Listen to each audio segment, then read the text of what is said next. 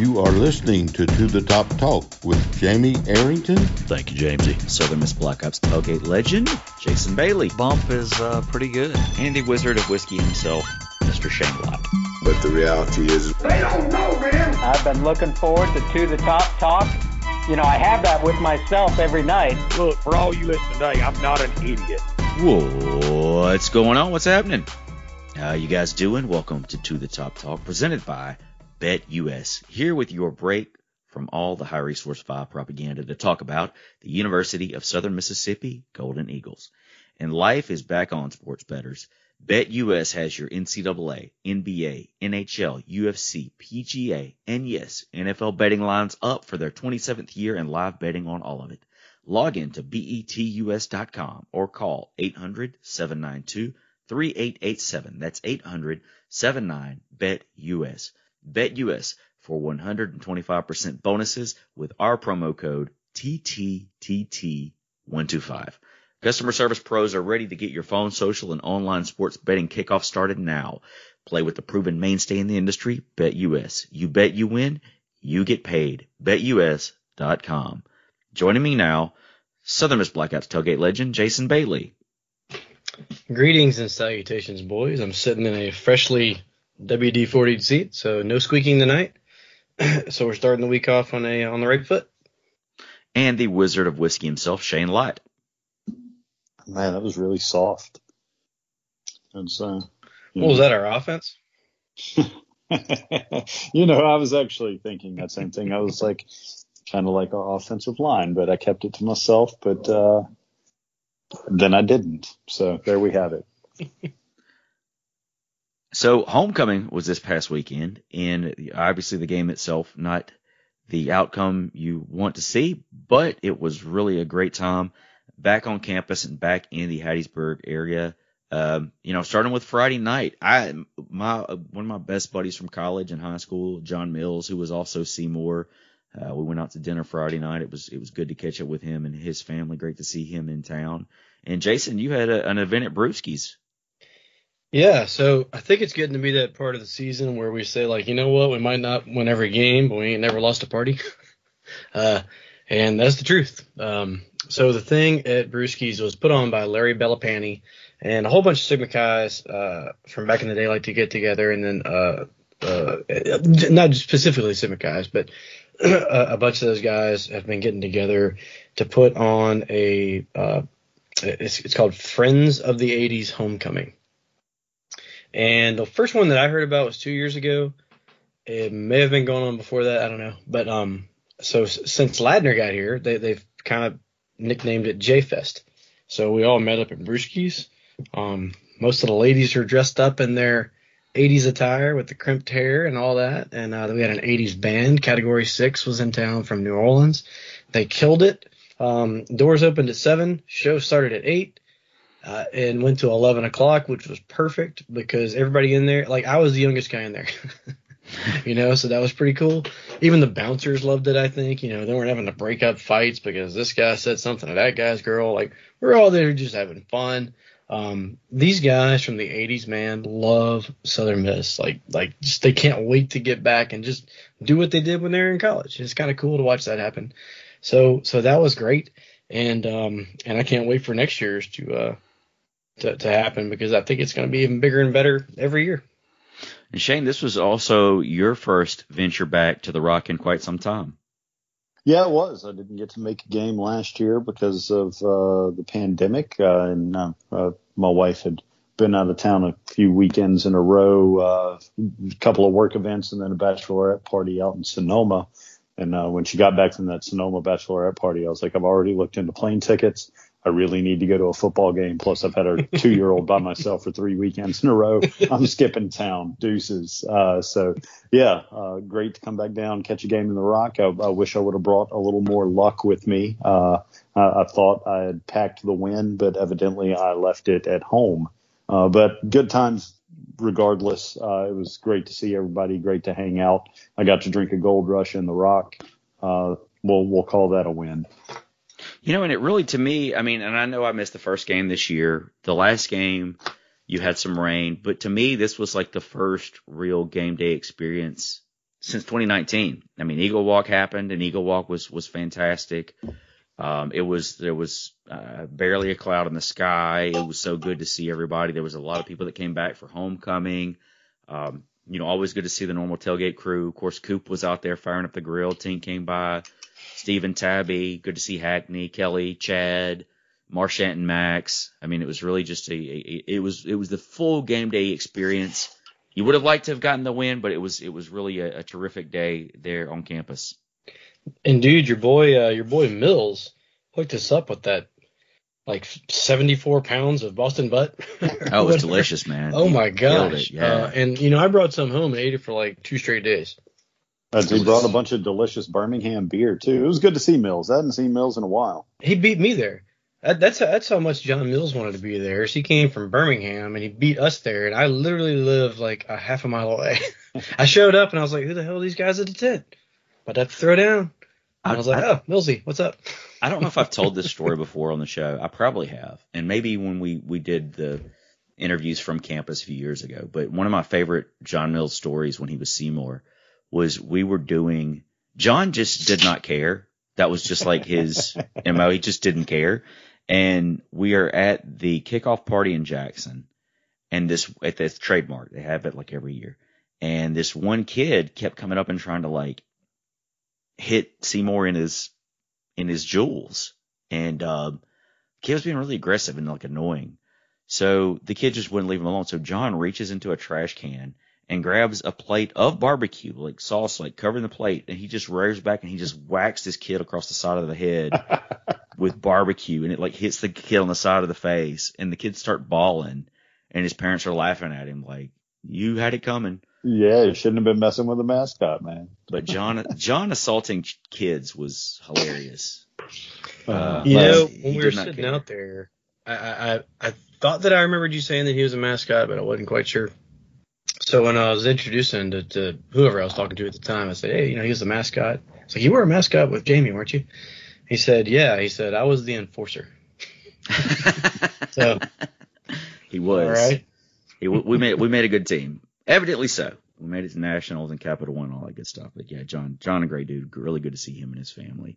You Um, guys should do a, a episode or at least a portion of an episode where you just sit and go back and forth telling stories from the mascot days because between the two of you, there's a solid hour at least of of the family friendly stories. Uh, and I mean, then you you could warn people that other stories are coming and tell some of the ones that I know um, because they're hilarious. We probably would need. We couldn't do it live because we would probably have to edit. But yeah, that's fair. We could definitely make that happen. That'd be a great time. John is so good. John's such a good storyteller in the first place. That uh, yeah, we we could we could definitely have a have a blast with that.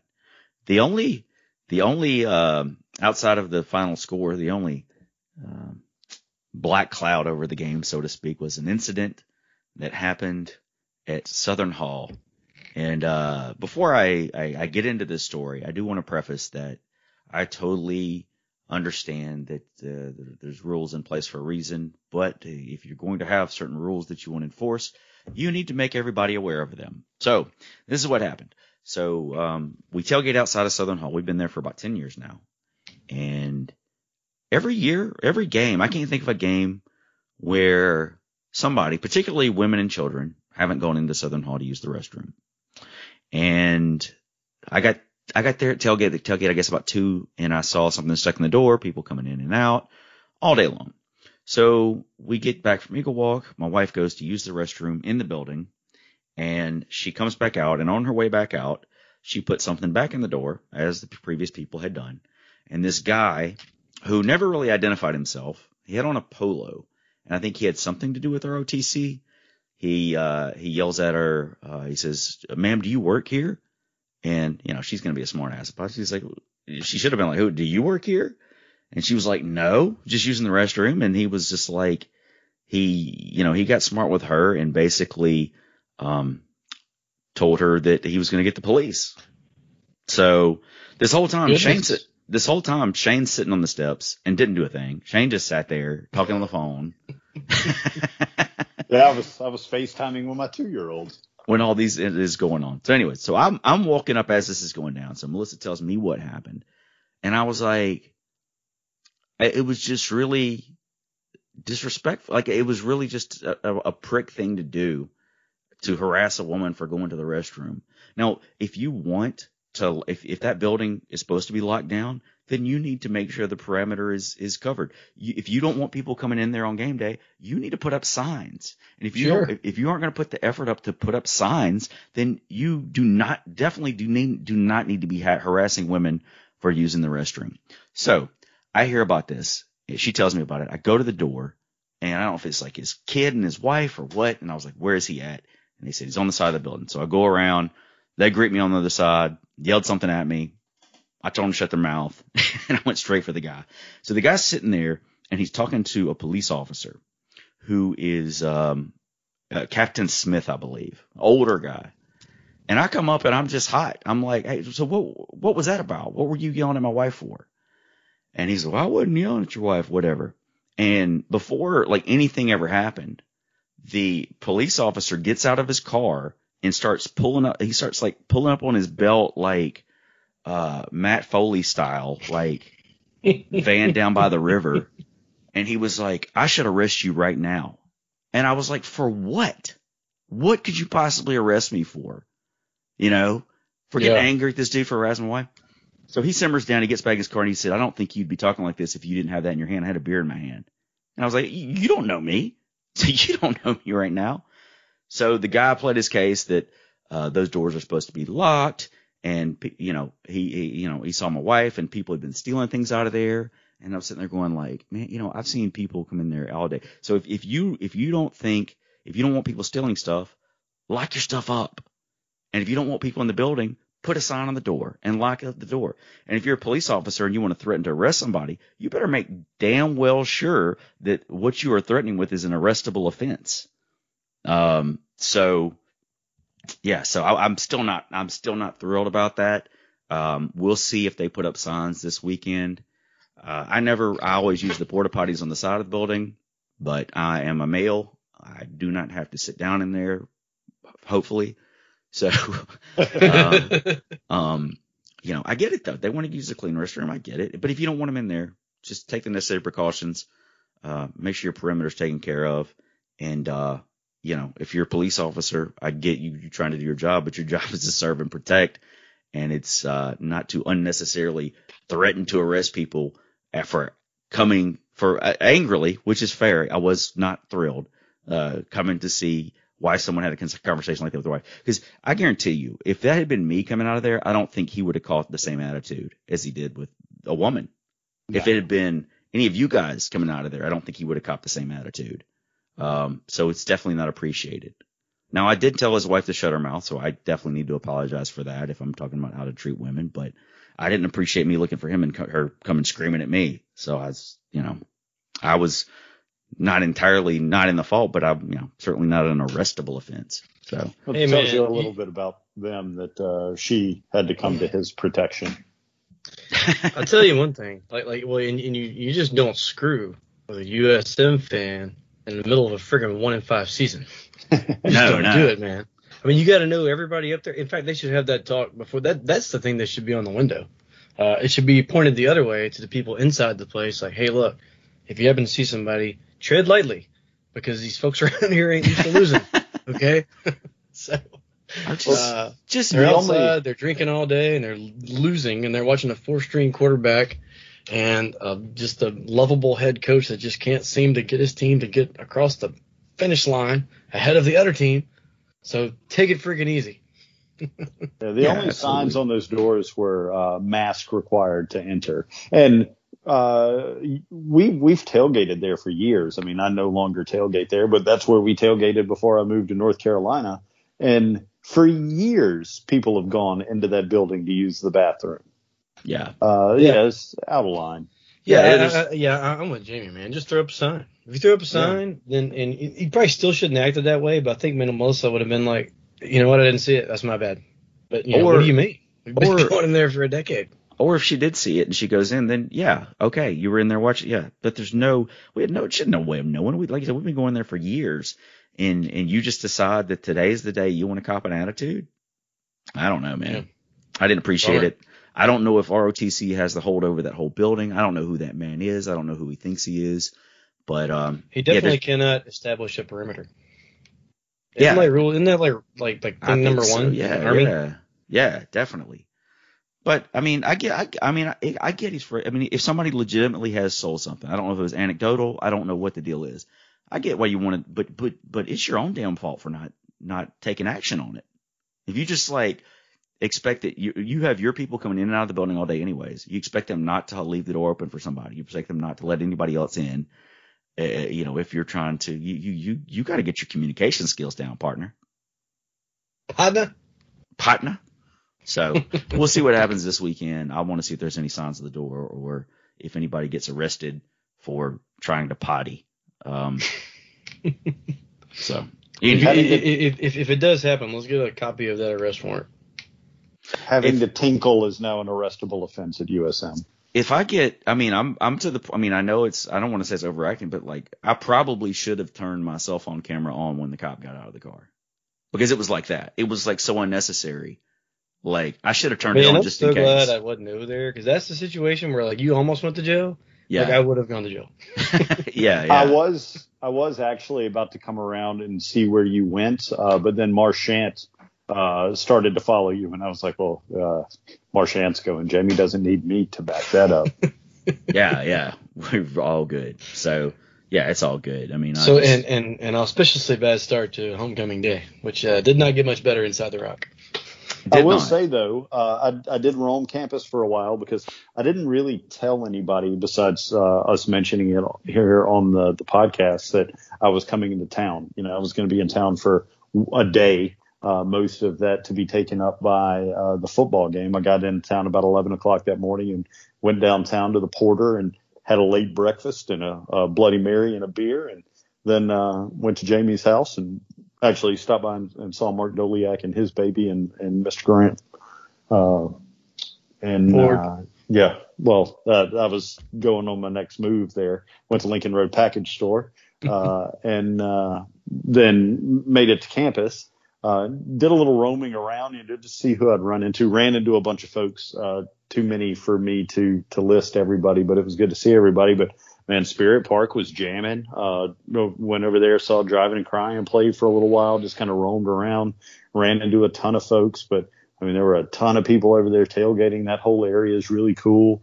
Um, it was entirely too hot in the sun to stand out in the middle of Spirit Park and watch Drivin N Cryin. So I'm sure Drivin N Cryin was like, uh, well, we've got six people watching this, but uh, that wasn't the case. Everybody was just in the shade, kind of around the edges, Mhm. uh, jamming out to the band. They they sounded great, and uh, then I walked back as Eagle Walk was starting, and I, I walked kind of the reverse path of Eagle Walk, and man, Eagle Walk was packed from the athletic center or, or really from Spirit Park all the way around to the other side of the stadium. It was a great atmosphere. Uh, you know, people were hyped up. It was loud. Uh, it, it was good to see that many people having a good time on campus. absolutely, it was it was fantastic. Jason, what did you think about the band? Drivin N Cryin? Yeah, Oh, I enjoyed it, except for that you know one slip of the tongue right there at the very beginning. Uh, when did I tell y'all about that? No, Shane, did you hear that? no. Okay, so they were like it was after song number one, I believe, and so the lead guitar player is gonna just uh, he's you know how's everybody doing out there? Woohoo! And that whole thing. He's like, it's great to be here at all. And you could tell he was thinking about it. And he goes, miss. And then he had a couple expletives right after that and apologized. he was like, it's too hot out here. The hot's beaming on us. We don't even know where we are. I'm so sorry. Great to be here in Hattiesburg, a Southern Miss. And like followed up real quick. And he made it really funny. And he legitimately, he's all over the place. And I get it. That, that's, it's like that commercial. Uh, what was that like a Snickers commercial back in the day where the guy's like, Detroit, we love you. And the guy's like, Detroit was last night. I, I It was one of will. those deals. You you did say that the sun was beating down on them, but they were playing right there. I mean, Mm. might, you might as well have had you know a, a giant blow dryer blowing the hottest setting in their faces that entire set. It Yes. had to have been miserable because they were staring into that blazing hot sun. they said that they had to uh, like like the instruments were acting differently like at some point so because of the sunshine. I Uh, believe it. It was You know, really so- hot in the sun. Yeah. It sounds like they've had some recreational drug use in their band days as well, man. That's, You think they've only been playing since the 80s? Uh, no, Hey, they've but been it, playing I, I'll tell you, man. That, like, yeah, I mean, they still got it too, man. They uh, they still got it. They all, you know, the deal is like back in the day at the dock, they were kind of old to me then. Yeah, That was 25 years ago. yeah. They've know, been at so it for a long it- time. They sound great. Um, they played their set, rocked it. Had one had one that one little mishap, but uh, I enjoyed it. I just kind of like Shane. I, I tried to stand out there in the middle of the sunshine, but man, just sweat just beating down my face. So then I had to go to the side to the to the uh, to the shade. 25 degrees difference, I think. Sunshine At to shade. least. At least. so uh, we go into the stadium after all that and uh, did not have the game we had hoped for. It, it looked kind of promising early on, and um, you know we, we started off with a um, tied it up seven to seven. Jason Brownlee had a, a 31 yard uh, touchdown reception from Jake Lang, just a, terrific catch. He went up and got the ball. Um, they got a 14 to seven lead going into the half. Coming out of the half, we had a play where there was a a fumble. Um, Jake Lang fumbled it. A one of our offensive linemen caught it, and then they got knocked out of his hands, and then the UTEP defense took it 53 yards back to the house. So um, that was really when things came uncorked for the Golden Eagles. Uh, then in the fourth quarter, we gave up a safety. Uh, then we gave up a field goal. And then we had a, a Demarcus Jones had a pretty um, amazing three yard touchdown reception from Jake Lang right at there at the end, but not the Golden Eagles day. That being said, um, you know, it, it was a close game for most of the game. Uh, our inability to run the ball is, is really, uh, causing problems for our ability to throw the ball because they can just pretty much just rear back and tee off. We had, we only had 15 rushing yards in this game, which I, I don't think since, I think we've been in single dig or, or double digits, double digit rushing um, every week with the with, with the exception of the um, Grambling game. So Uh, South Alabama, we did not have. Well, no, no, actually, um, we did have for South Alabama. We had negative one rushing yards against Troy, 82 against Alabama, 57 against Rice, and 15 against UTEP. so our rushing yards per game has got to be near the bottom of the NCAA at this point. We did have 239 passing yards, which is solid, but if you can't run the ball at all, they're going to tee off, and that, that's exactly what they did. So we never were really able to get the offense going. Then we had a drive where we were, um, you know, I think it was in the third quarter where we had taken it all the way down, got it. We got, I think we got it down to the one at one point. Yeah, I think it was first and goal from the three, maybe or the four. Three or four, yeah. Uh, yeah, and, and, and that in that last attempt, you know, with with Jack, uh, was I don't know, like two inches short, maybe. You know, Yeah. that gets in, and we're still in it. I mean, we lost the game twenty six to thirteen. Like somehow we have the ability to never really seem out of it and really never really seem in it at the same exact time. It's like we kind of know that we have these serious offensive issues, even though Jake Lang, I mean, you know, uh, we finally have some people, somebody that can get the ball down the field throwing. Uh, and obviously he can't add in the, the, the rushing yards that that Tacky Scanner, but but uh, or Trey Lowe, but yeah, I mean, it, it doesn't- it feel that way to y'all? It's like you know what, this is a really close game, and I'm pretty sure it's over. I have that feeling like all the time. like we- we're it's it's not it's not devastating the point differential, but it might as well be. I didn't really, fe- I didn't really feel like we were out of it until The like safety. yeah, the safety was when it was kind of like, all right, well that's that's it. Because I mean, we were still within two scores. That's when it. Mhm. I felt like the I felt like the bottom kind of fell out a little bit on that that fumble return for a touchdown, but we were still only down two scores. If we would have taken it in when we had it first and goal, then that's a seven point game, you know. Um, but yeah, the the play calling was a little interesting there. given we, we, we weren't able to really run the ball well, but we, we brought in Jack Walker, who it's known that he has uh, an, a, a shoulder injury. He's not able to throw the ball. So he came in and ran an option twice with Frank Gore. The second time, um, and he, he carried the ball both times, but the, the second time was, you know, fell just short of the goal line. So we weren't able to get it in. And that was, that was really deflating because it was really, the, the Golden Eagles did a great job moving the ball. Uh, I, I think that, uh, Jakarius Caston had one of the receptions that kind of put us in position to score in that game. Caston, by the way, four receptions for 94 yards with a long of 36 on the day. Uh, but it really was deflating to get all the way down there and not be able to get the ball in the end zone. That being Yeah. said, UTEP was a sound football team. They they were they're not the UTEP that they've been in the past.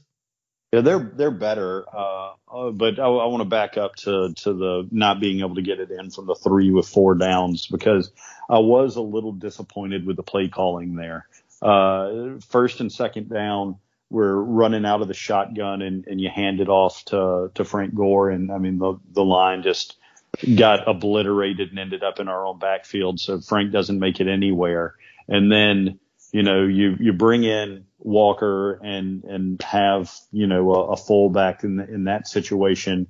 And then the quarterback keeps it both times. Uh, I mean, really, uh, Dejan Richard is, is a little bit bigger back than Frank. I don't see why from the three you don't get in the I formation from the get go and have a lead blocker and let your slightly bigger back have a go at it to, to do the first two plays from the shotgun and then bring in the the injured quarterback to run the option and, and not give it to a running back to, to try to uh, plug him up in there was yeah, there that was kind of head scratching to me. Yeah, I- I, I'm I'm not I'm not positive that Jake Lang um, can even go under center. Uh, you know, I I- think that's that's that might be part of the problem. So he was like, all right, we tried it twice with our quarterback that's currently in there, and we gave it to our best player, and it didn't work. So then you got to be like, you know, you got to make a decision pretty quick. So we're, we're so limited at quarterback. What do you do then? Uh, the only thing you can do is do what he did, or tell Jake to take a snap under center, which I'm pretty sure he never did in high school, and I know he's never done this year. So I don't know, man. Like you know, you only complain about you only complain about calls when they don't work. I get that too, but I don't think that if he'd have given the ball to Gore and Richard all four times and we didn't score, then we'd be having this conversation, right? So Yeah. I get I get like everybody's point. it was just man, we're so close. That's like it, it typifies our season. Honestly, it's just we're, we're right there. If this happens or if that happens, um, it seems like every game we can look back and we're like, damn, if we'd have caught this one or if we'd have not dropped that one, um, then the game might have turned out differently. And and same thing, that, that's point in case right there. We ended up one inch short.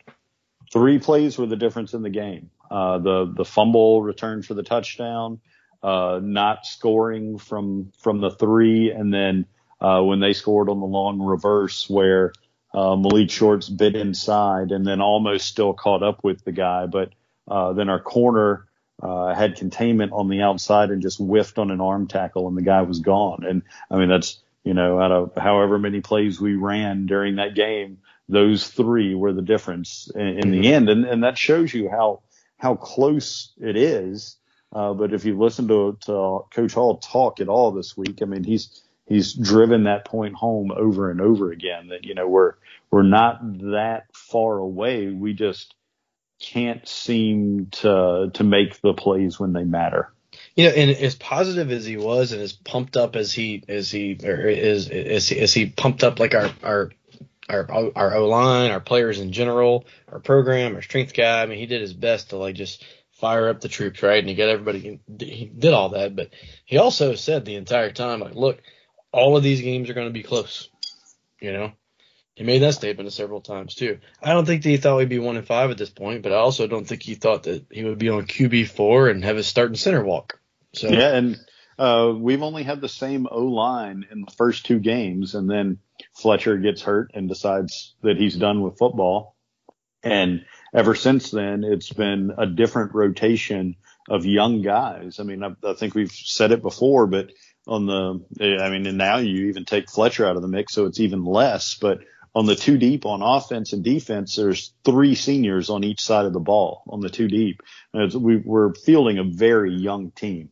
Um, and these guys are, you know, having to get used to, to new offensive system, new defensive system, and and a lot of them are learning how to play D1 college football. And you know, la- this time last year they were playing, uh, you know, uh, 3A high school uh, ball for the most part. And I mean, there's a learning curve there. Uh, unless you're a five star athlete, uh, you you don't step on a D1 campus Mm-hmm. ready to to go. I mean, it, it takes a little while and and that's part of the reason why there's a lot of new faces that have been playing the last few games is that I mean these guys are true freshmen and you know they were playing high school ball last year and it takes a little while just to get your feet underneath you to get to the point where you can realistically step on the field.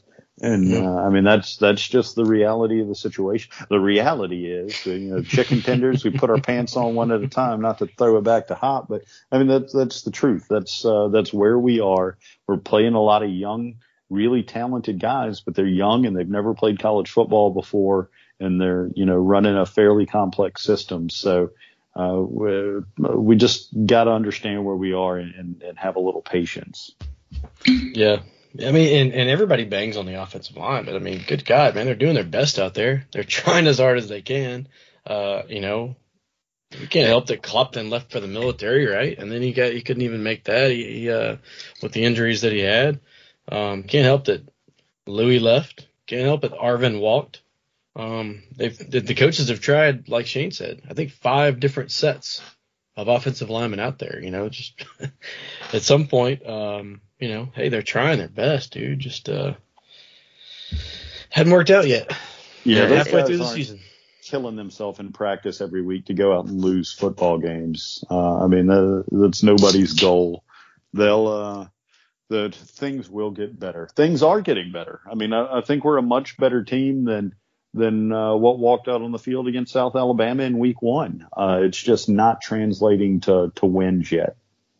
Well, like you guys said, I mean, when you have to when you have to um you know adjust the offense to three different styles of quarterbacks in you know In six games. in six games with three different levels of experience and uh you know the O line, but you know then you don't always have to have somebody to blame. You know the O line has definitely not been up to expectations this year.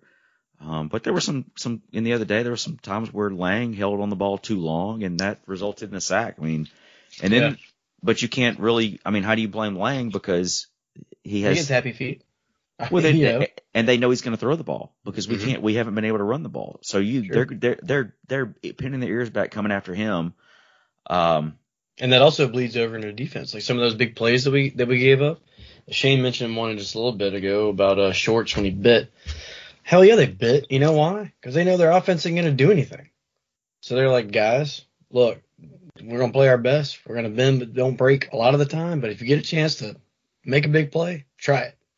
Because we kind of got to, right? I mean, that's got to be in their back of their mind. And the D was pretty locked down in the second half too. I mean, uh, you know, they they uh, they had 14 points at halftime and ended up with with uh, 23, and one of them was uh, two of the points were off of the safety. So I mean, they they scored seven points in the second half, and that was off a fumble return. So their offense scored no points in the second half. Uh, now that we're we're talking about it, all nine points they scored in the second half were defensive points. Hey, but but but we do have to score more touchdowns. Did you guys read the Stan Caldwell article? Yes, it was fantastic. Absolutely well done. And I might butcher some of these stats. Shane, you might help me out a little bit. But I think on the season so far, we have 12 total touchdowns. Mhm. Okay, two of those were defensive. tou- well, one was a defensive score, one was a special team score. So we have 10 total touchdowns, right? Four of those were against Grambling, which is an FCS school. So up until this point, six games into the year, we have six offensive touchdowns, not counting those. Yeah, that's, and just, that's just not enough. That's not going to No, win at football all. games. And, and I mean, combine that with uh, how many turnovers we've had, which I mean, a fumble and an interception is is an improvement over the four turnovers that we had against Rice in the previous game. So uh, you know, we can cut those in half again and only commit one turnover this week against UAB. That'll be a, a, a huge improvement. Um, but uh, I mean, uh, it, it's just it's it's tough. It's tough to sit through. It's tough to to watch the offense get close and and not uh, get in the end zone. And we we talked in depth about the the first and goal from the the three, uh, but the the play that uh, they strip sacked or, or stripped and fumbled, it wasn't a sack, uh, and ran it back for a touchdown. Uh, that actually should have been a touchdown for us. Uh, you know, Coach Hall was talking about it in, in one of the post practice interviews the other day. Uh, Brownlee was the target on that play.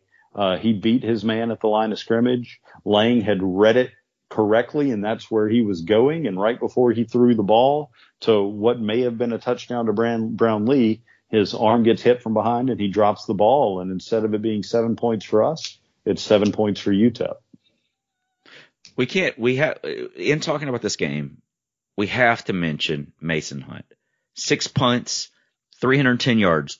Half of those punts were 50 plus yards.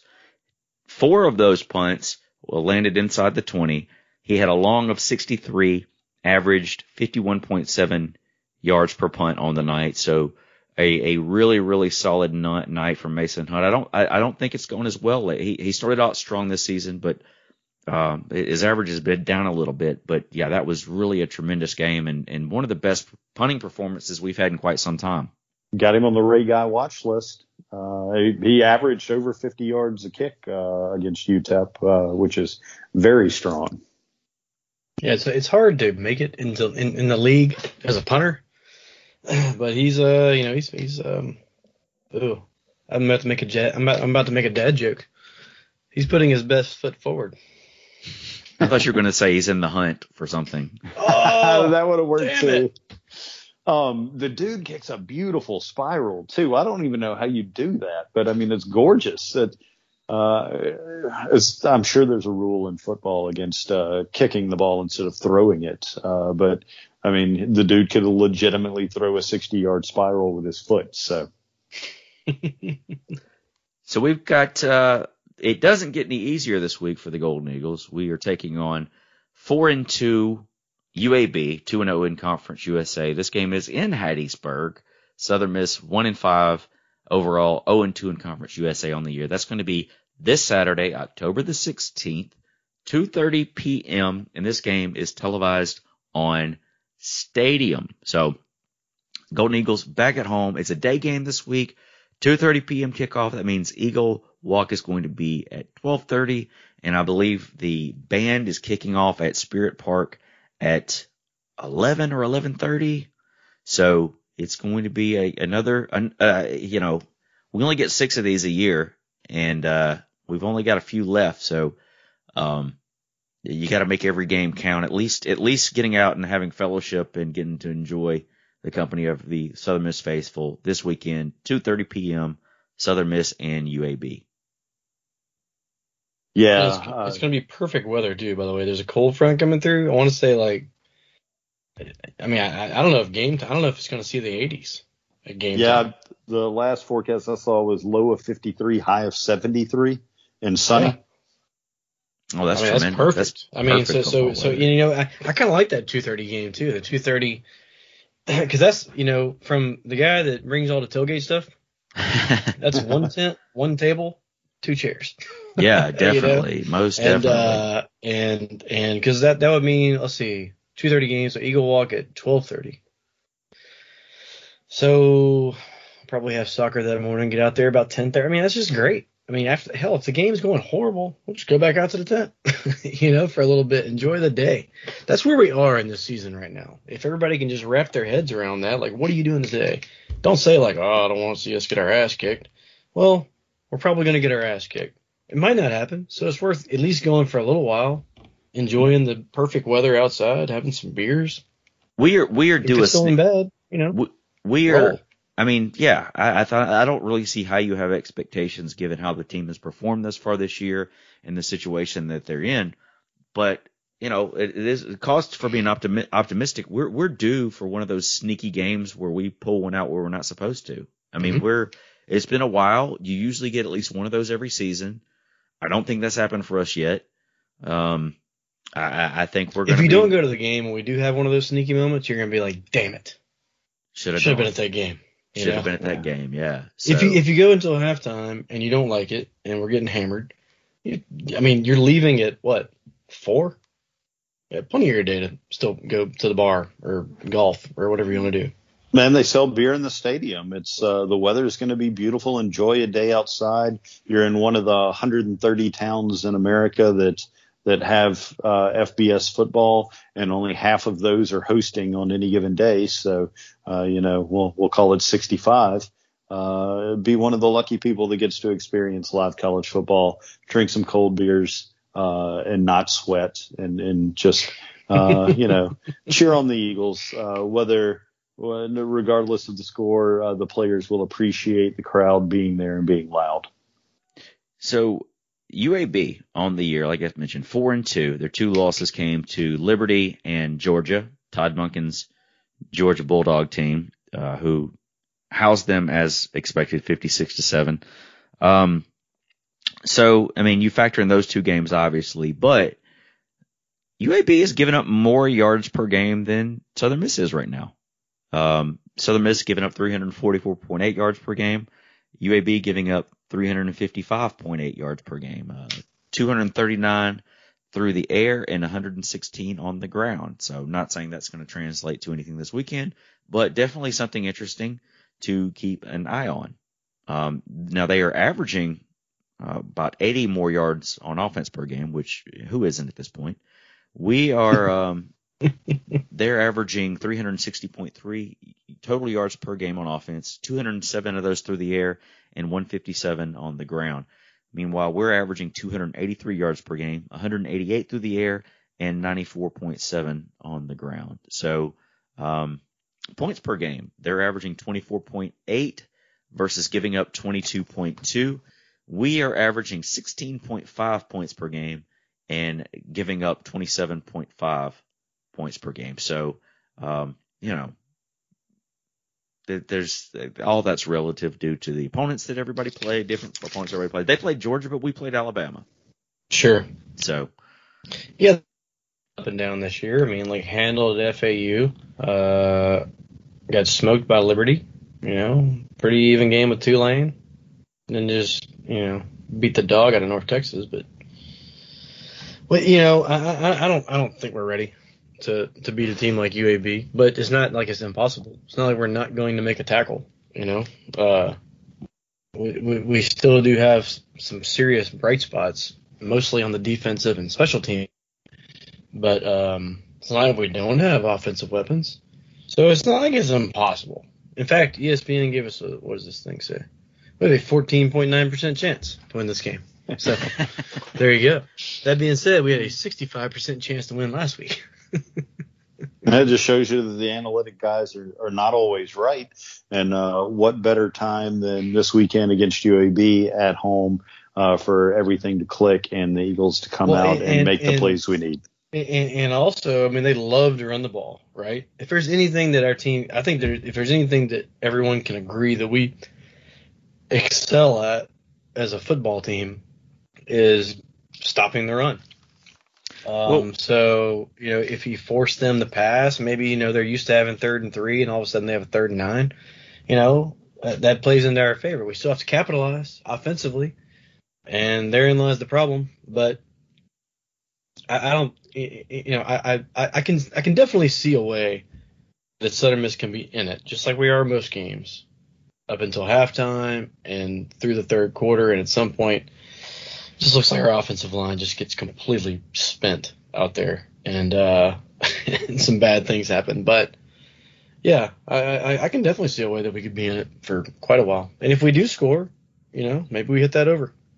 and we, we, to be fair, we did, we did give up, uh, 265 yards on the ground last week. Uh, but I think a lot of that was on the perimeter. Um, particularly two plays. I, I think they had a one rush for 45 yards, one rush for 53 yards. Um, you know, we had some missed tackles, but I, I still feel pretty confident in our ability to, to stop the run. Um, but like I said, that's, uh, you know, if, if it, hopefully we can, hopefully we can make it happen this week. Swayze's back, was back last week. Um, we'll see what if happens. you if you you look back at our previous games, uh, rush defense wise against South Alabama, we gave up 31 rushing yards. Uh, Grambling actually had 51, then 49 against Troy. Um, Alabama shouldn't count, uh, 211. Rice broke the century mark on us at 118. Uh, and then like Jamie just said, uh, the 265 given up to UTEP, but, uh, there were at least those two long runs. I want to say there was another third long run. And when you add those together, uh, you know, factor those uh, those anomalies out because we really haven't given up a lot of explosive plays on the ground, uh, other than to Alabama. And I mean, you're you're probably looking right over a hundred yards of rushing uh, there, besides those kind of three missed tackles slash uh, busted assignment type deals. And uh, rush defense is definitely the strength of the team, and and I expect us uh, to play good defensive and special teams football. So their quarterback right now is uh, Dylan Hopkins, a junior from Maryville, Tennessee. He's, you know, stats aren't necessarily eye popping. He is um, nine touchdowns to only two interceptions on the year. So we are, we are due for some turnovers. So maybe we can can change that ratio a little bit this week. But you know, looking at his his um, passing the past few games, so uh, FAU he threw 13 for 24 for 173 yards, two touchdowns. Uh, against Liberty, 12 for 26 for 152 yards, one interception. Against uh, Tulane, uh, 19 for 27 for 240 yards, three touchdowns and one interception. So it's not like this guy's out there just burning it up. That's pretty pedestrian. Yeah. Um, but you know, it seems more like a, a pretty decent game manager. Um, so we'll see what happens. It's going to be, you know, hey, it's it's football. We, we all can go this year. it's it was a it, it should be beautiful weather. So hopefully it's going to be a great time uh, at the Ruck, regardless of outcome. Hey, I'm looking forward to getting back out there and seeing everybody. It was really it was really good for the soul last week to catch up with everyone at the Ruck and see all the faces that I haven't seen in quite some time and get to see some of the faces that I have seen, but just haven't got to spend much time with. So Yeah. Especially Um, Shane's face. the yeah, especially Shane's face. One thing I will say, like when I thought the weekend couldn't get any worse, it did. Because looking at the pick'em right now, Jason, you went eight and two on the week. Shane went four and six. I went one and nine. Holy smokes. So yeah, I definitely did not have the game. But before we talk about our bets, let's talk about BetUS. Bet with the three decade leader, BetUS. Join now with a 125% bonus by using our promo code TTTT125 or a 200% bonus with crypto by using our promo code TTTT200. Bet sports, casinos, horses, pop culture, and more at betus.com. You bet, you win, you get paid. Bet US. So if you're going to listen to anybody uh, with for betting advice, Jason Bailey, the lead dog right now, eight and two last week. Me, I was one and nine. So do not listen to me at all. On the season, Jason, Jason finally in the black, 32 and 28 on the season. Shane, 24 and 36. I dropped to 22 and 38. So I'm going to have to have like a perfect rest of the season just to break even. So we will see how that goes. But all of our picks this week are Southern Miss related, whether it's opponents that we have played, games that opponents we've played, and then one game with the former Southern Miss coach. So let's head to the slate right now. We're going to get started off. Marshall is an 11 point favorite at North Texas. Jason still with the lead. Lead the way. So North Texas is, is uh, in shambles, even more than us maybe. Uh, the fans just absolutely hate that coach. Um, Marshall is not awesome, but it looks like every week they score a lot of points. So with that points, I don't know. You know, I, I go back and forth on this one, but I'm gonna end up going with with Marshall. Yeah, uh, I I don't know if it was their best receiver or just one of their receivers just got booted off the team. Uh, North Texas was sorry, I, I need to say that uh, here in the last couple of days. So uh, another blow to North Texas. Um, man, Seth Littrell should have jumped to another job when he still had Mason Fine as quarterback because he was a hot item there for a little while, and now he's probably going to get fired from North Texas. So uh, I'm going to go with Marshall as well. They're just uh, the, as as Bump said, they're kind of in shambles right now. Not a great situation. Uh, I don't think they're uh, in a great situation either. Uh, that being said, they have been able to put up points, uh, and Marshall has been struggling some this season. Uh, Marshall beat Old Dominion by seven. Uh, before that, they lost to Middle Ten. Um, they've also lost close games to App State and East Carolina, and their blowout wins were over Navy and, and North Carolina Central. So their last few weeks, I mean, beating Old Dominion by seven is tough for like that 11 point spread is really the kicker to me. So I'm going to go with North Texas just based off the size of that spread. I think Marshall will win, but the I don't know if they'll be able to score enough points to of a point differential to be able to cover the 11. That's my my reasoning behind that pick. I feel a lot more comfortable siding with Bump than you at this point. So uh, uh, I need to catch up too. I need to catch up too. That's so, true. Our next game was our week one opponent. Uh, Georgia Southern is at week one opponent, South Alabama. South Alabama is a three point favorite right now. Jason, what say you? So, yeah, Georgia Southern averaging 253 yards to game rushing. Um, but the Jaguars have a guy named Tolbert, and it's in Mobile. so I just can't bet against that guy because every time I see him play, he whoops our ass. So I have USA to cover. Shane. Yeah, I'm going to go with that. That same. I mean, it's only a three point spread. USA's getting the uh, the the home field advantage spread there, but I think they win that game. Uh, so uh, I'm I'm comfortable with three there. I'm going to go with Sell. I will follow you guys' lead. Yeah, I mean it's it's basically almost a pick 'em. Um, I think with the game being at home, um, I'm I'm going to go with South Alabama as well. Then we have another previous opponent, Troy is a seven and a half point favorite at Texas State. Jason? I think there's I think there's going to be a lot of points scored. If uh, if this was the over under, I would definitely take the over. Um, and I don't know. I, mean, I think that Troy's just better. Just to be honest with you, I mean Texas State had that. You mentioned they had that hiccup against Incarnate Word earlier this year. That's somebody that I just can't imagine Troy ever losing to. So I will take Troy. Yeah, sorry, I got distracted by my 16 year old half dead beagle was moving around on the other end of the couch over here, trying to figure out what was Did you say on. your your did you say your 16 year old half dead eagle? Beagle with a oh. B, B as okay. in boy. Uh, yeah, poor thing. She's B uh, as in mean, baked beans. yeah, exactly. uh, yeah, uh, before we started recording tonight, she was over here just snoring up a storm, and I was like, "Am I gonna?" Uh, my wife's out of town, so I can actually record from uh, the living room downstairs instead of my office upstairs tonight. To kick back on the couch, and I was like, "Am I gonna have to move back upstairs because?" damn beagle's gonna snore the whole episode. But she's been quiet over there until she just decided to remind me that she's alive and move around.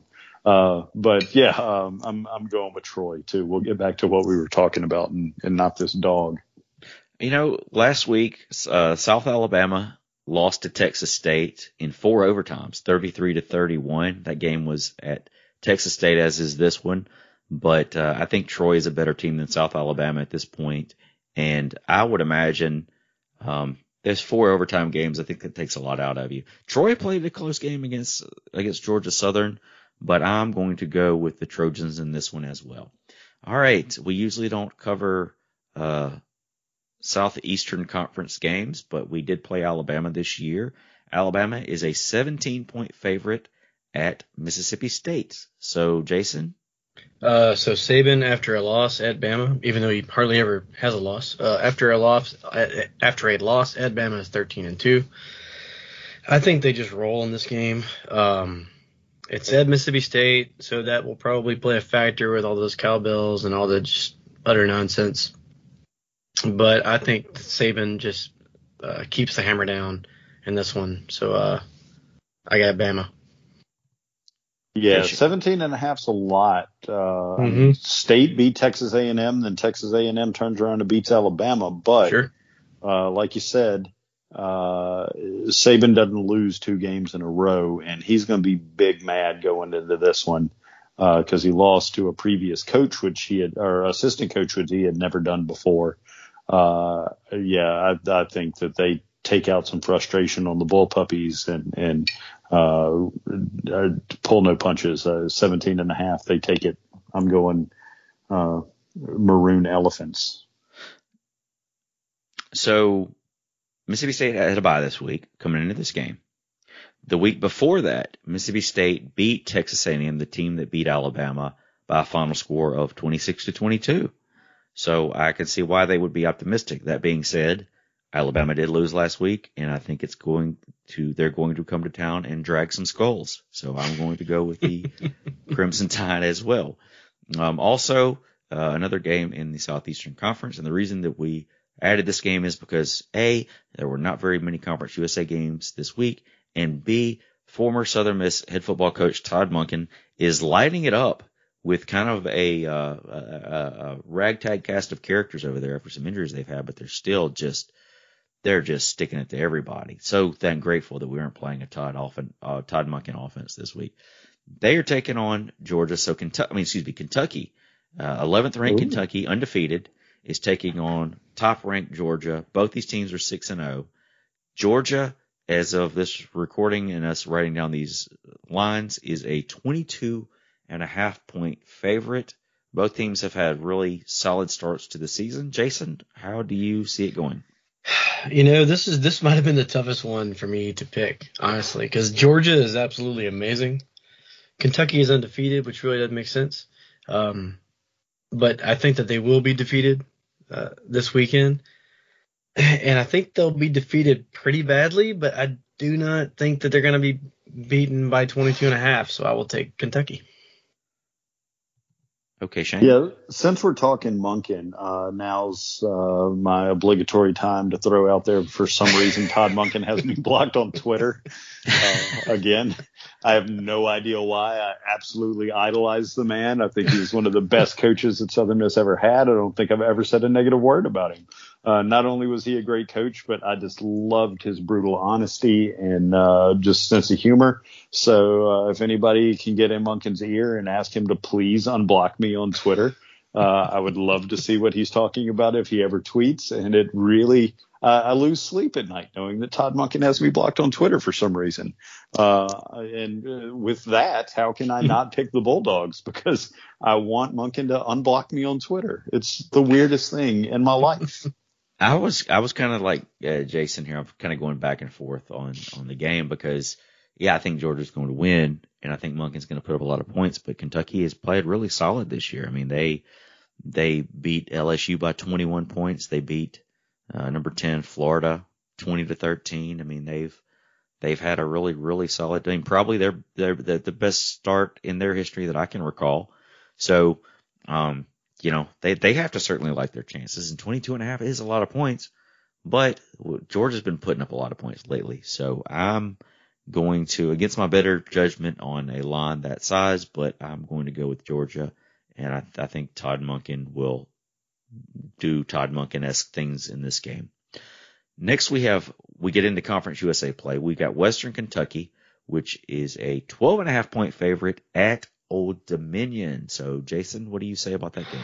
So, yeah, it's one in four versus one in five. Um, that just screams Conference USA showdown. Um, so, does does Western Kentucky just? I mean, you know, it's not like they're. Every time I look at their stats, they just they, they score a lot of points. They have a lot of yards. I don't know if they just just never tackle or what happens. Um, I, I would like to imagine our defense with their offense, and I think it would be really awesome. Um, so, but anyway, th- this is a tough one, but I think that I will go with Old Dominion because for whatever reason, Western Kentucky just can't put it all together. And um, 12 and a half with a team that's only got one, one, one win on the year doesn't really make a lot of sense to me. So I'll go, uh, I'll go Old Dominion. I'm gonna separate from Bump here and go with his boy uh, uh, Bailey Zappe uh, Bailey Zappe, not Zap Bailey. Uh, and I'm going to go Western Kentucky. I'm going to go Western Kentucky too, just because you know I don't think Old Dominion's great, but Western Kentucky has been in a lot of those games. I mean they they've had haven't had a lot of trouble putting up points, so I'm going to go with Western just because I think they're the better better football team right now, and their their record is a little sneaky. I mean they played a they played a tougher schedule. I mean they played Michigan State, they played Indiana, they lost a close one to um, UTSA, 52 to 46.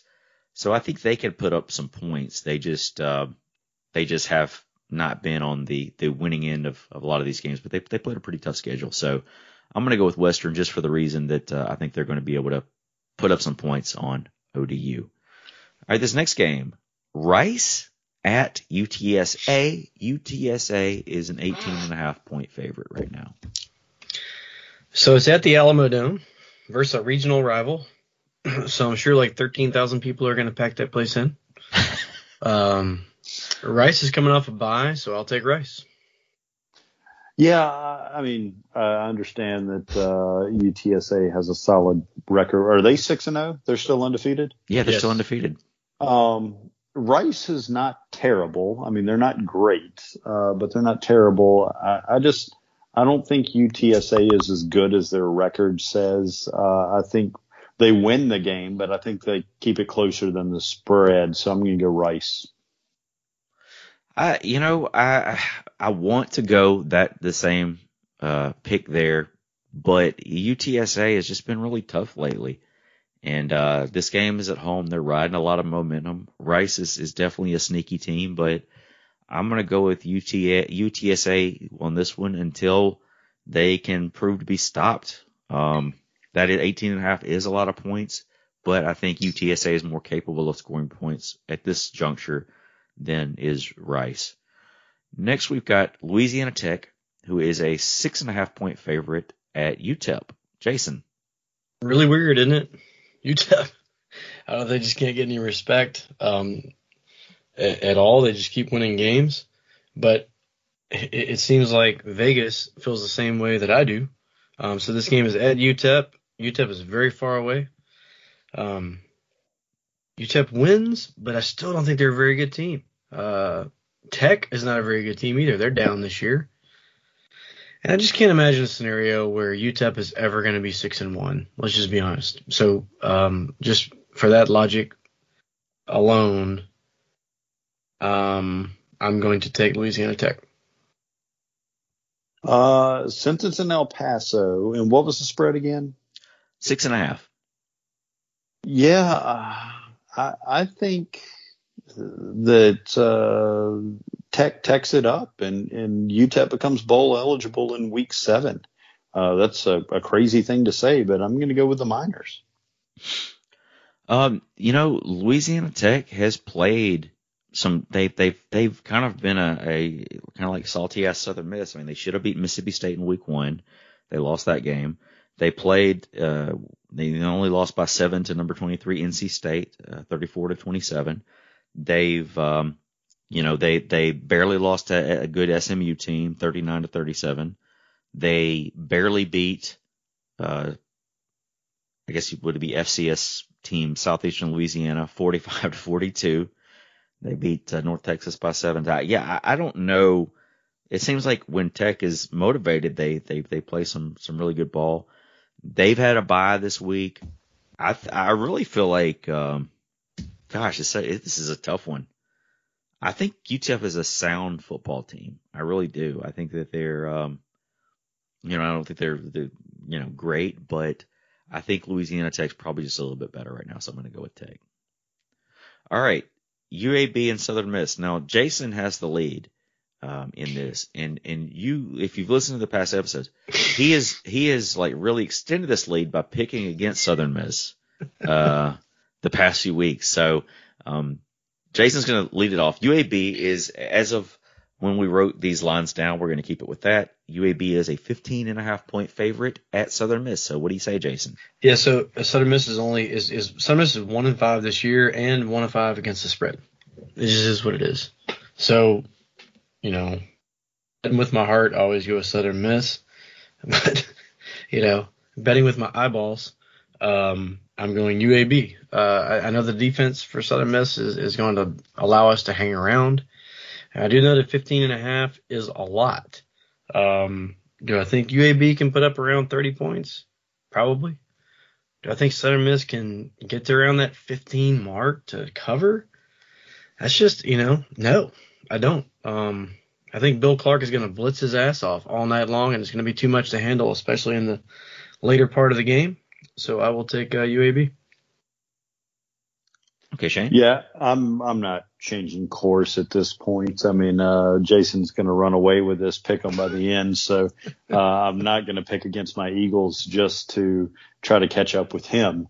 Um, if I was betting actual money on the website BetUS, uh, then I would probably say that smart money goes to UAB but because of the black and gold vein in my or blood in my veins, uh, I'm I'm going with the Eagles just because that's what I do.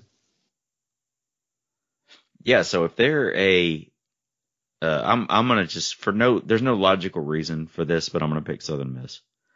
Um, then we've got the over and under UAB and, and, and Southern Miss.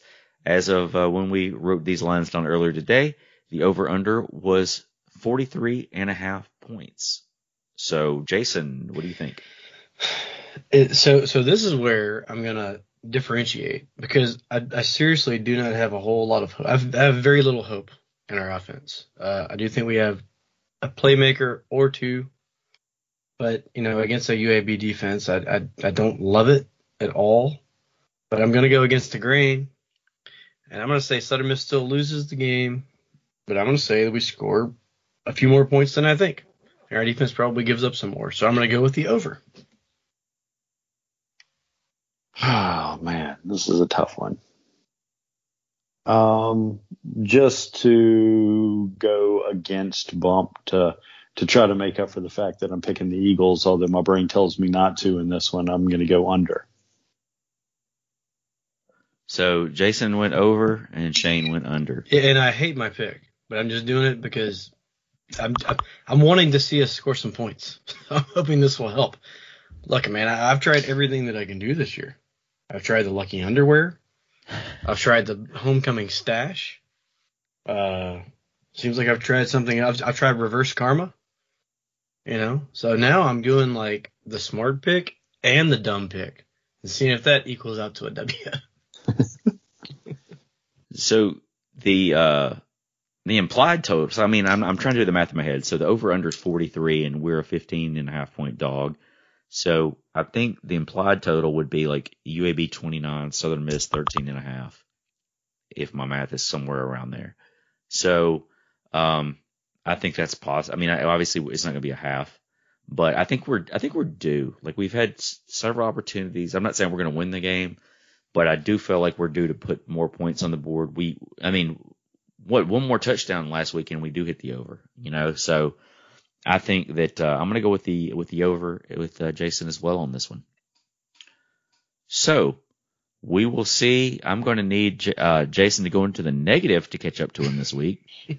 so we're halfway through the season. I, I guarantee you, I'm gonna have like an over week. I and it'll probably be well. It'll probably be this week because I got a little bit of the big head. I was like, Katie, look at this. I went eight and two, and I barely lost the other ones. I was this close to going ten and zero. Oh. Do you have any idea the odds on a ten on a ten game parlay? you know. Yeah. Uh, so. Shade, do you have any updates for the week? Here we go. That one made up for the first two, and the first two were the same type of bottle. Um, we'll cover that after I get in, but let me get a little pour here. Uh, both of those first two were really weak. So glad glad we finished on a strong note because I only brought three bottles downstairs, boys. Uh, I'm not going upstairs for another one. Uh, I do have notes. We had a few things in action last week. Uh, always like to start it off with soccer. Uh, soccer had a one to one draw with Louisiana Tech. Uh, Alisi Campos uh, scored the equalizer in the 61st minute to uh, to drag that one um, into a draw. Uh, that moves the ladies into second place, uh, down from from the lead in the West behind Rice. Uh, but guess what?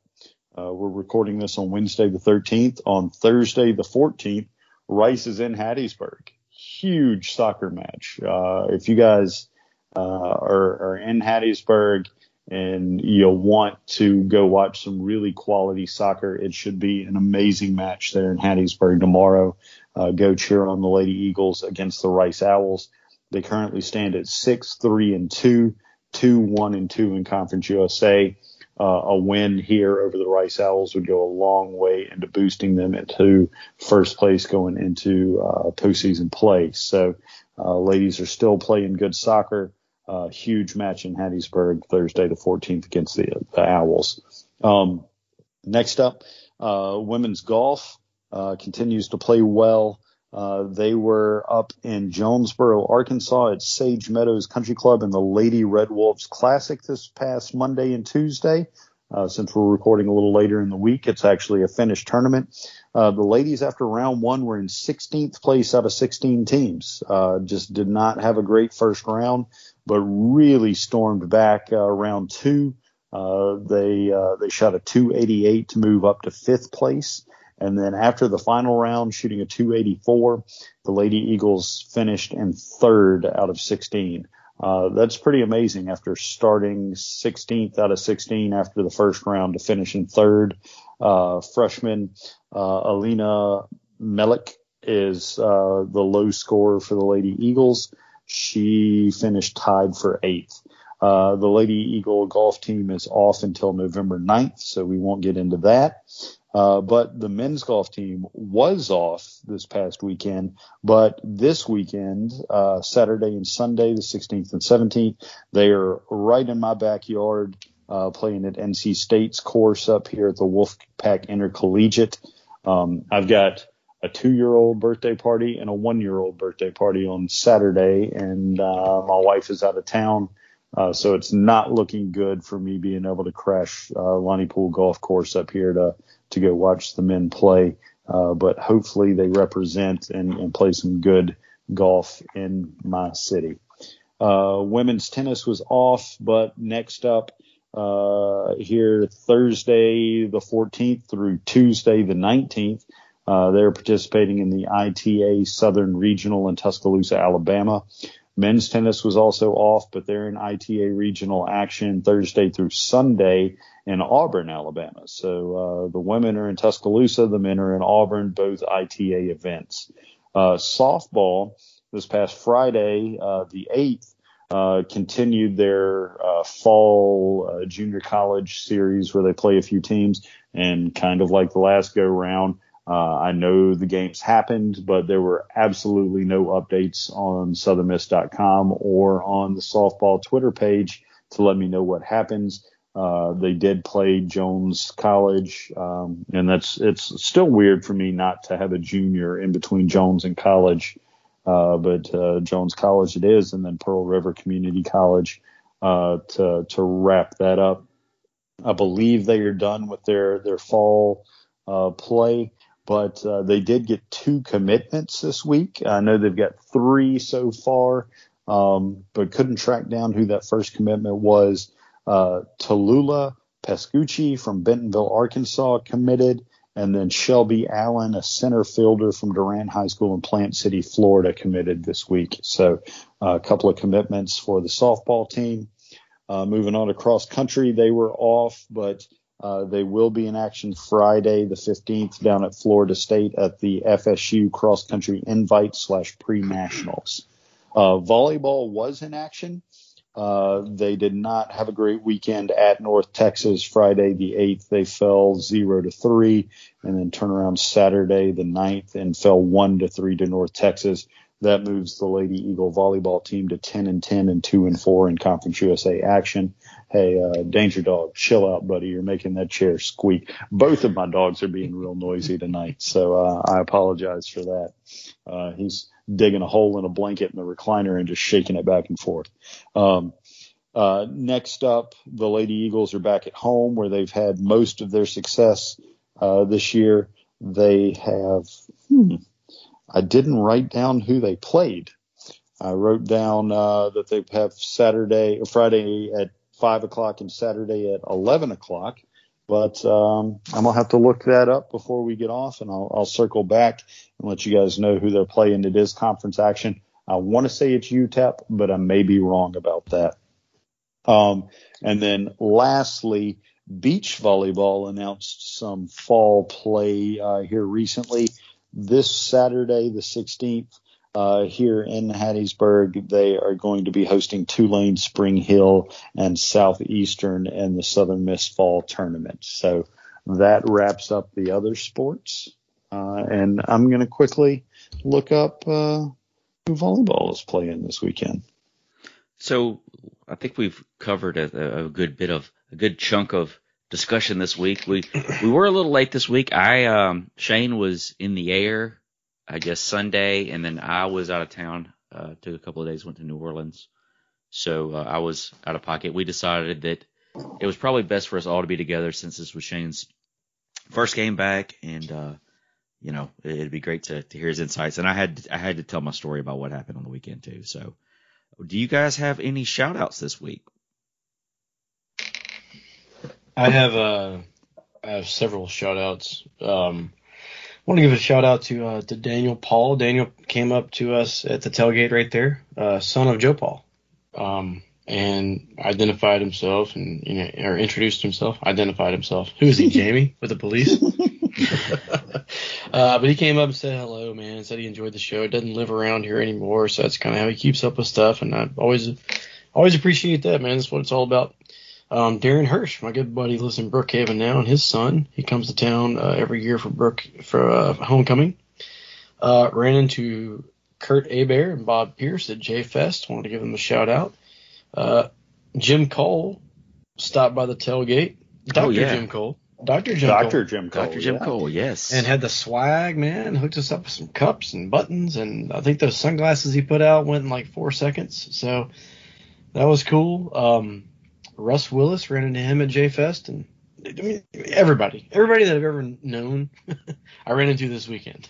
So this is this is a very small portion of that. Um, and Jamie, you're probably going to say this, uh, or Shane, or somebody was, but I just wanted to mention that Marcia and Angela have eloped and are married now. Yeah. So, so that's very cool, and um, look forward to having a little. Uh, I don't know, like maybe one of these tailgates we can kind of cater it towards a Marchant and Angela themed uh, tailgate. Maybe we can get some of that Kentucky magic going on, man, that they got with with, with their season so far. Because Angela's a big uh, Kentucky fan, so maybe she can bring some of some of that our way. So, Maybe when they lose their magic is when we get ours. mm. and they're gonna lose it this weekend. I'm for it. I'm whatever it takes. Shade, what about you? Yeah, I was, I, wa- Jason uh, just uh, just covered that one. I was gonna uh, shout out to um, Marchant and Angela. Congratulations to those guys. Uh, that's awesome. It was fun hanging out with him at the football game. Uh, we had never met before, uh, and then I, I sat beside him at the football game and just had a blast. He's hilarious. Not only is he a Golden Eagle legend, but but he's a huge Golden Eagle fan, and uh, it was a lot of fun uh, sitting there drinking beer, watching Golden Eagle football with him. Uh, give a shout out to the Lowrys. Uh, Patrick and Lisa ran over on my way to uh, meet my aunt and uh, Swayze's mom at the uh, the Ferlisi, not the Ferlisi Center, Jesus Christ, uh, that's the ticket office at the um, um, what what are the rich people's name? Um, that uh, the the athletic center Duff. in the end zone, the Duff Center. Thank you. The the the incredibly stinking rich people. Uh, the Not Duffs. the Baileys. Uh, yeah, Swayze's a uh, a cousin of mine, and uh, so I figured that I better hit my aunt up, who is Swayze's grandmother, uh, while I was in town uh, before I got disowned from the family. So got to see Swayze post game uh, and and chat with him for a little bit, uh, which was cool.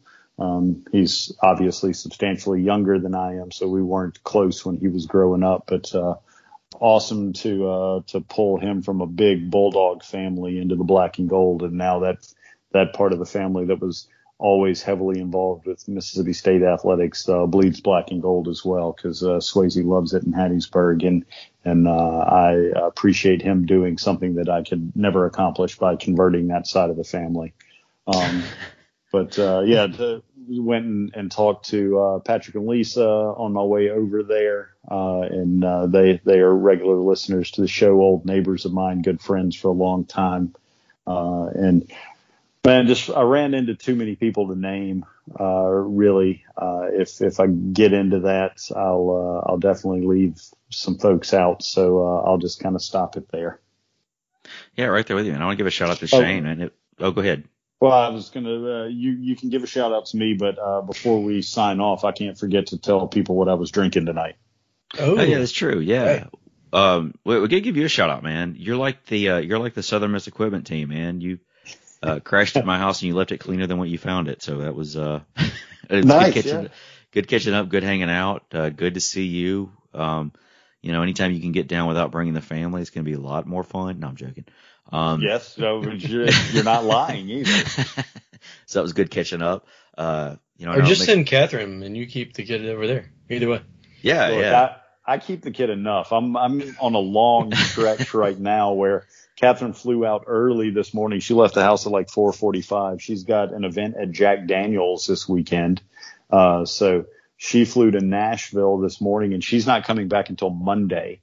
Um, so me and me and Ev are, are on a long stretch. She was pretty good today, but I, I know at at some point during the stretch she's going to remember that she's two and a half and she's going to be an absolute little terror to deal with. But uh, she's a sweet kid. I love her to death. But sometimes she remembers that she's a toddler and acts like a toddler. So I uh, I also have to give congratulations to Marsha and Angela. I kind of saw where they went to the courthouse I think a couple weeks ago, and I was kind of like fishy. Uh, something I knew something was up, and then he mentioned this weekend that that was the kind of the plan. So, uh, really awesome. Yeah, they got married uh, Tuesday, I guess. Yeah, and um, so congratulations to them. The Kennys now, Angela and Marchant, great couple, big USM fans. Uh, really, really excited to have them in the mix. And hey, I got to give a special shout out to Captain Richard Smith of the Southern Miss Police Department. Uh, just outstanding work in making sure that uh, the bathrooms are not compromised and that uh, husbands who get a little loud maybe don't necessarily deserve to go to jail uh, over being angry. So hey, shout out to Captain to Richie, Captain Smith, uh, with the Southern Miss Police Department. Shane, what were you drinking this this uh, week? serve and protect, right? There you Um, go. I started off with uh, a couple of Bulleit whiskey uh, bourbon single barrel picks from uh, a couple of groups that I'm um, lucky to be a member of up here. Uh, the first one is from Bull City Bourbon Club. Uh, they called it Double Shortcake because it tastes uh, a lot like strawberry shortcake in a glass. The other one is from North Carolina Bourbon Society, and they called theirs "This Shit Is Bananas" because it tastes like banana cream pie. Um, so it's kind of crazy how uh, two single barrels of the same type of bourbon can be so drastically different, but uh, they named them appropriately, and uh, that's exactly what they taste like. And then uh, brought it back to the hub city uh, to to tie it back in. Uh, the little North Carolina love, little little Lincoln Road package store love. Uh, drinking uh, Lincoln Road Package Store's 53rd barrel pick of Four Roses single barrel. Uh, for the people that uh, that know what I'm talking about, it's a 10 year, five month OESV recipe. Um, pretty dang good stuff. Uh, if if you're ever lucky enough to uh, stumble into Lincoln Road when they're doing a Four Roses barrel pick, uh, they're not the cheapest bottles in the world. Uh, I've been begging Jamie and Jason to go grab bottles for me uh, when they've dropped here lately, but it is phenomenal whiskey. It's hard to find a better bottle to sip on. So uh, that's what I drank. And uh, one last shout out to Mr. Chad Dickens after being on uh, the road uh, before the Rice game. I had sent him some whiskey samples in the mail. Uh, and then uh, let him know once they were in the mail. And he was like, "Oh man, I'm not going back home until after homecoming." So uh, he did did let me know that the whiskey samples made it to his house. Hopefully they weren't sunbaked and ruined. Uh, but uh, Mr. Dickens, great meeting you, sir. We've uh, we've had a lot of back and forth on the twitters, but uh, we we met each other face to face finally at the tailgate. Hang out and uh, let me know what you think about those samples, man. All right. I think we, I think that just about does it. So, hey, guys, uh, two of us will see you at the Rock this weekend, this Saturday, 2.30 p.m. Southern Miss hosting UAB. Uh, we're taking a Zen-like approach to the rest of the season. We just hope you get out there and enjoy yourself. I think it's to be a great time. Uh, regardless of the outcome, always good to spend time with the Southern Miss faithful. Hope you guys enjoyed it. And as always, Southern Miss to the top. Talk.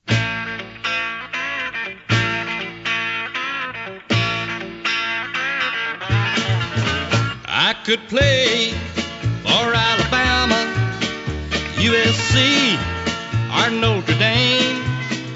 You have lots of things to offer, but Southern Mississippi puts you all shame. I was born here in Hattiesburg, never ventured far away. When it comes to playing football, here in Eagle Heaven is where I'm gonna stay. I could play for North Carolina, Ohio State, or LSU. You play a good game of football, but Southern Mississippi is a whole lot better than you.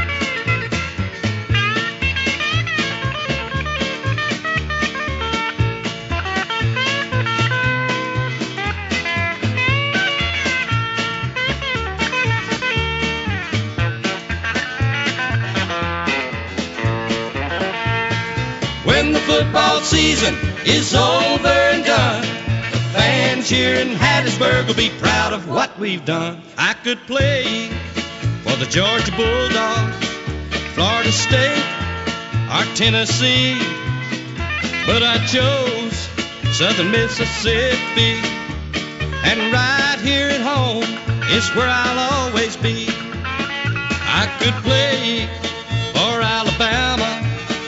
USC or Notre Dame. You have lots of things to offer, but Southern Mississippi put you all to shame. I could play for North Carolina, Ohio State, or LSU. You play a good game of football, but Southern Mississippi is a whole lot better than you.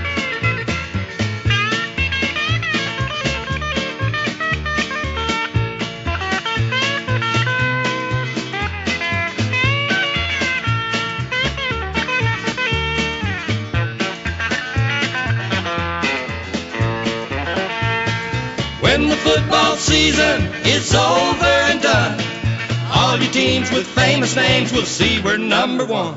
Ask Mississippi State. Ask Mississippi State. Call Katie Case Bailey with Dunbar Real Estate for all of your real estate needs. Katie Case Bailey, Realtor Extraordinaire. Something to show, something to list, something to sell.